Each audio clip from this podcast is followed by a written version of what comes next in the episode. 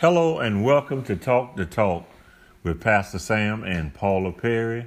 We are the pastors of Family Vision Ministry located in Columbia, South Carolina.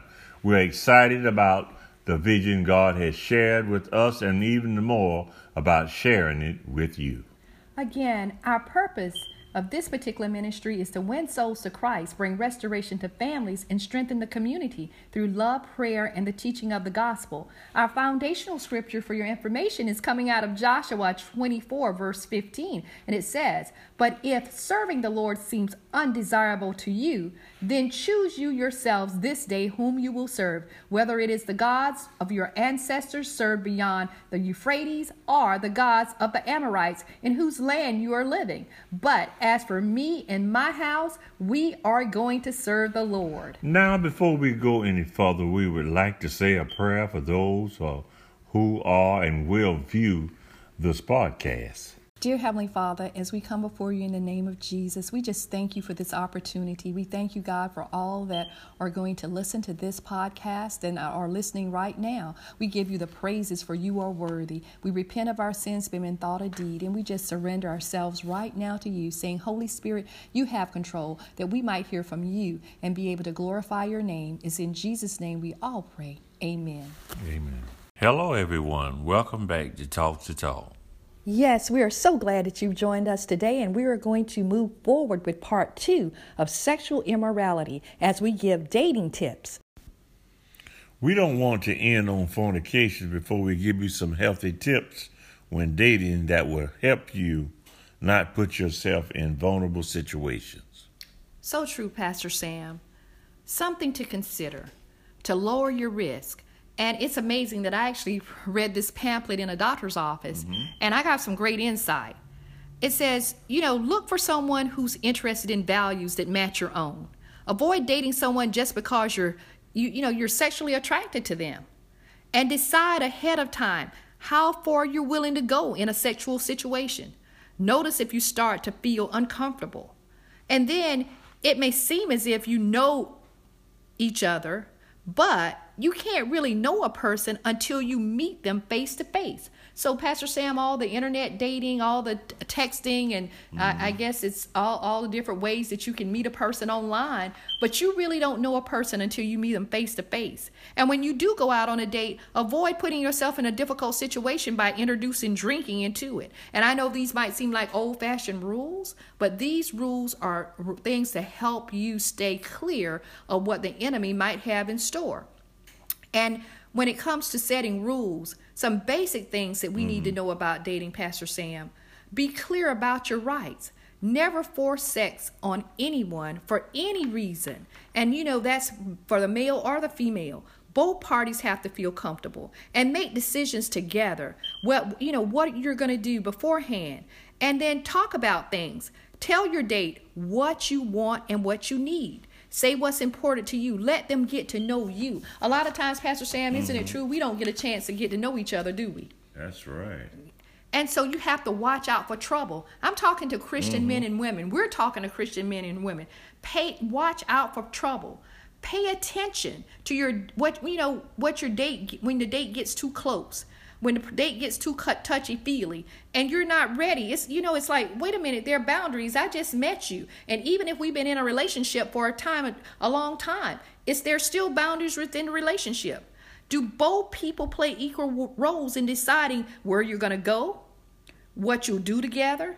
If not you may be at risk of being pressured into a situation that's unsafe do you feel like you're you know you're being persuaded by that person to do what they want them to do do you ever feel afraid if you say no do you feel like he's rejecting you or she's rejecting you if they tell you no uh-uh or, or if you tell them no rather so all these things are important furthermore when you're talking about really preventing some mm. problems mm.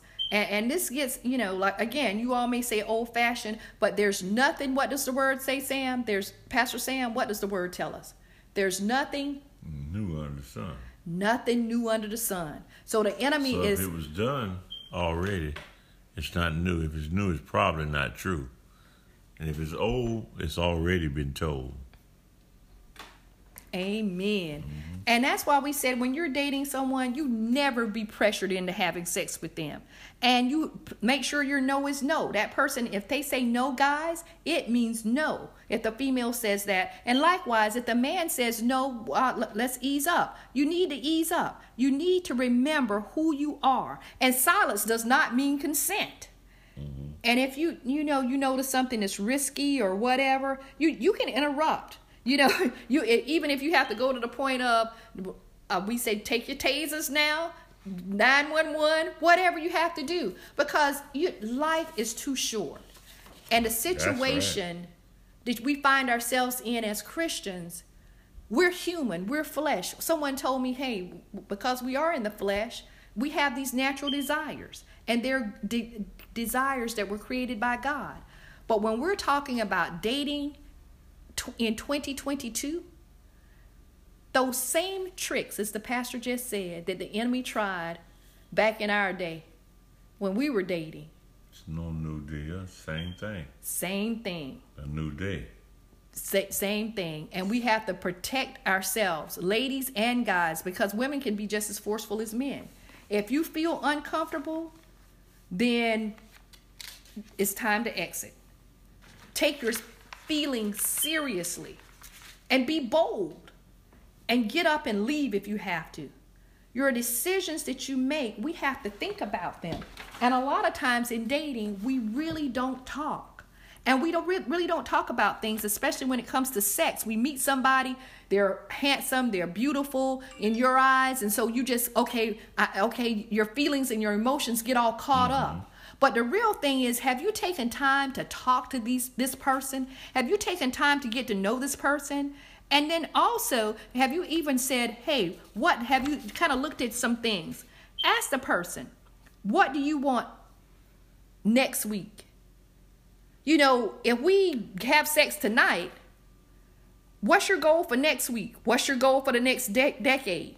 You talk about these things before you go sleep with someone. And first of all, as a Christian, we're not supposed to be entering. What are we talking about? Not entering into sin with fornication. That's right. Amen. And it says, do when you meet someone, do you talk to them? Do you really have that conversation to say, "Hey, what would happen if I got pregnant?" If you're the female. The male, what would happen if I got an STD? Would we break up? Would we stay together? What how would we follow this out? These are things you talk about before you say, okay, I'm ready to sleep with someone. This is stuff that you need mm-hmm. to talk mm-hmm. about in a relationship. How do you really feel about me? How do you really feel? Uh, how should we get engaged? What would happen? And if you don't know these things beforehand, then the answer is we don't need to be involved.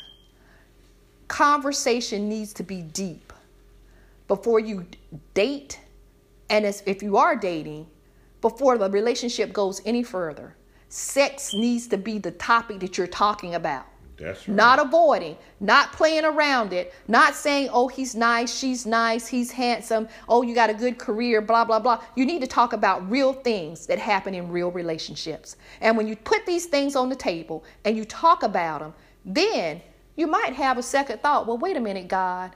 Mm, I know what your word says, and I know what I want my future to look like. I know where I want to be in the next year, the next five years. So therefore, maybe dating this person is not right for me. Just a quote from GotQuestion.com.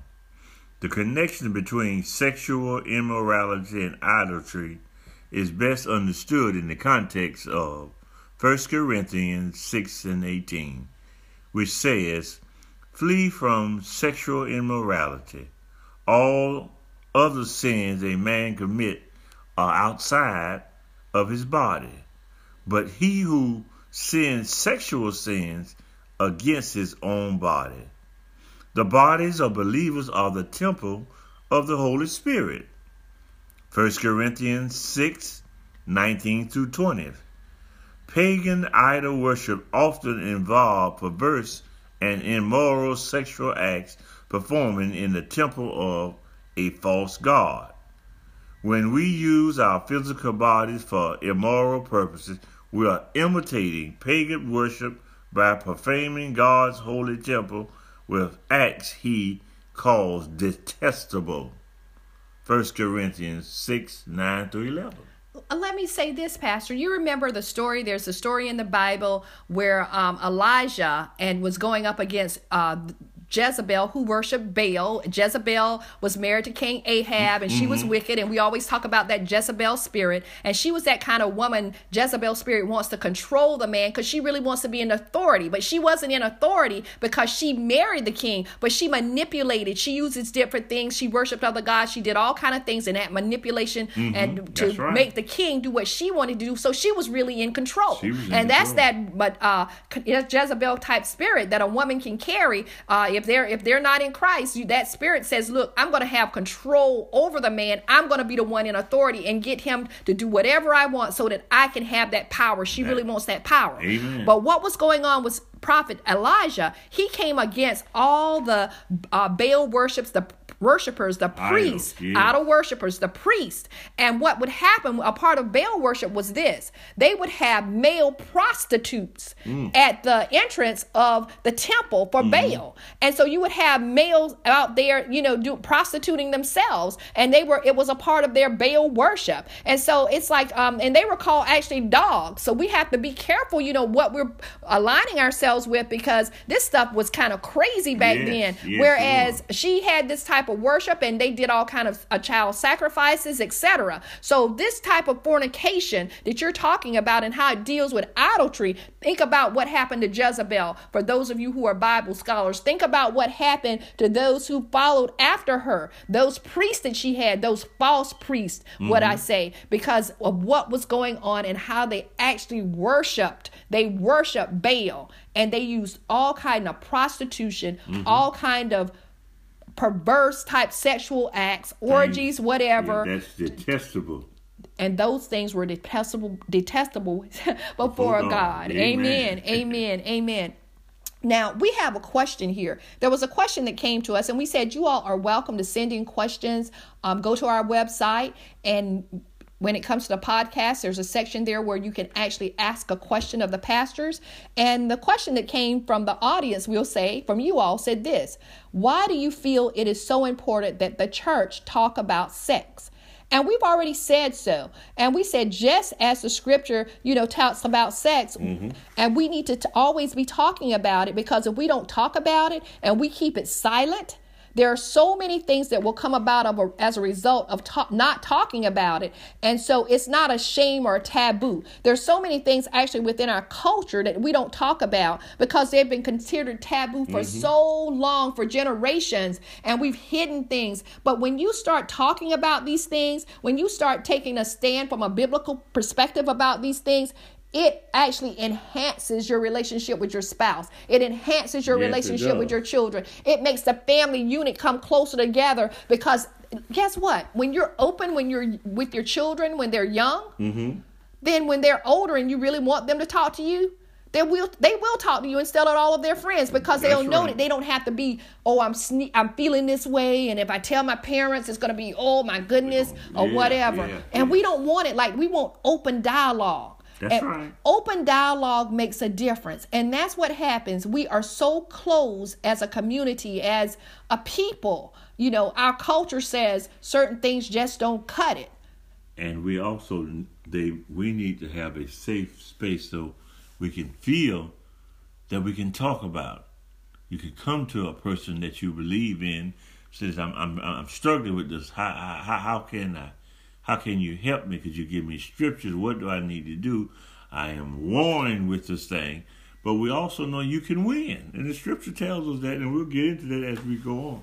Amen. Amen. He said that key word, safe space. The church should be a safe space. When I think about, you know, we think about civil rights the church was the place. It wasn't the school you know that uh, uh that, that had the powerhouse as far as uh, discussing things about civil rights. It wasn't necessarily the homes because the home you know you have the parents and the kids or whatever but it was the church that talked about civil rights where the laws were laid out and the plans were made and success came about through a body of believers coming together and making a difference and making a stand through talking about what, what our freedoms and liberties that we That's have right. now as a people. So mm-hmm. it was through the church was that pl- place of safety that you could talk about things. So the church should be a place of safety. We said it's a hospital for the sick. Sin is that sickness that we are saying That's God has overcome. Mm-hmm. God, you know, Jesus Christ has overcome it. So we have to learn how to deal with it, how to walk in it, and feel safe enough so that we can talk about, okay, we're in the church. I want to talk to my Sunday school teacher about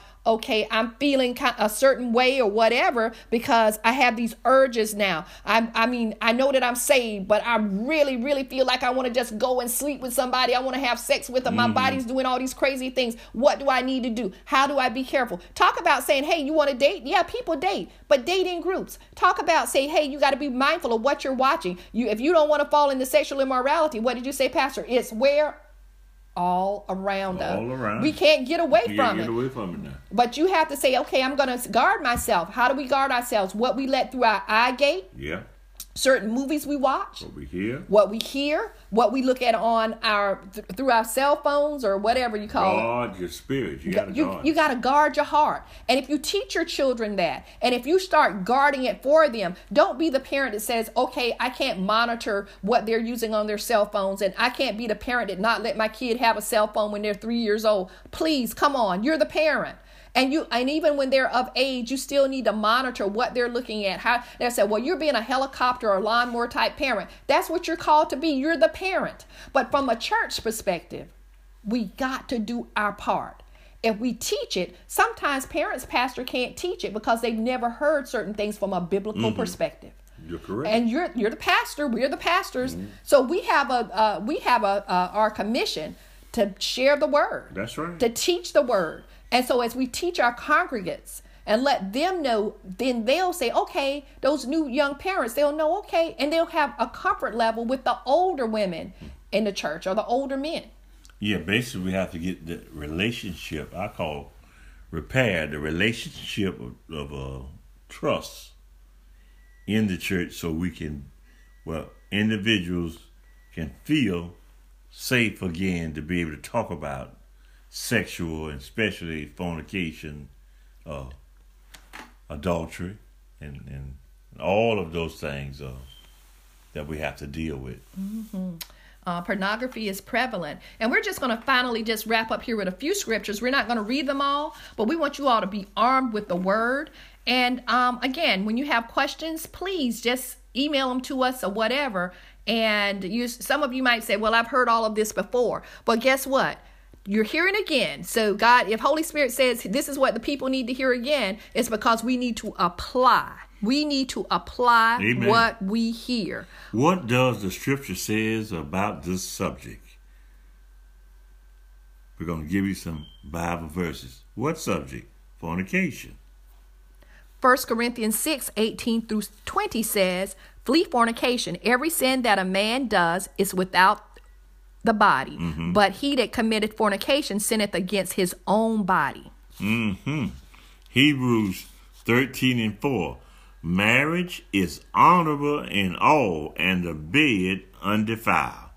But whoremongers and adulterers God will judge. And you know, we might have a problem with that because if everybody says, Well, I don't want to really get married. No, you don't want to get married, and you don't get married just to have sex. That's the worst thing you can do. If you're just getting married to have sex, your marriage will not last, right, Pastor? You have to have more than sex for a marriage well, to last. you got to have more uh, ingredients in that, but Paul did address that for the ones that were burning in the flesh. yes, And, and but it's a way that you go about uh, allowing the Holy Spirit to break, make the connection to the, your mate. Uh, Amen. So there are a lot of things you can do. You do but again, we don't want you to say, "Okay, I, I got to go get married. I'm I'm I'm 14 years old, so I got to get married right now." First of all, it's illegal, at least in our state, to be married at 14. So you you're not going to run out to get married to have sex. But what we're trying to do is give you tools and arm parents and and arm the church foundation.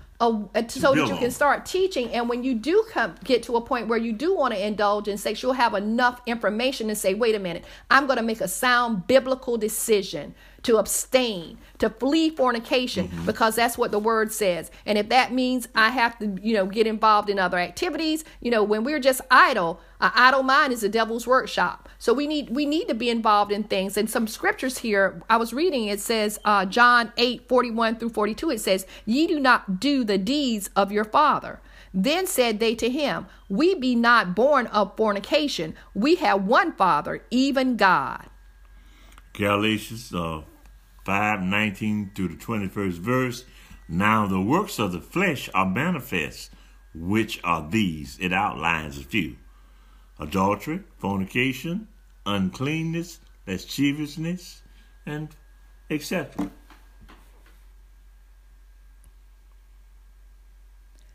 And the works of the flesh are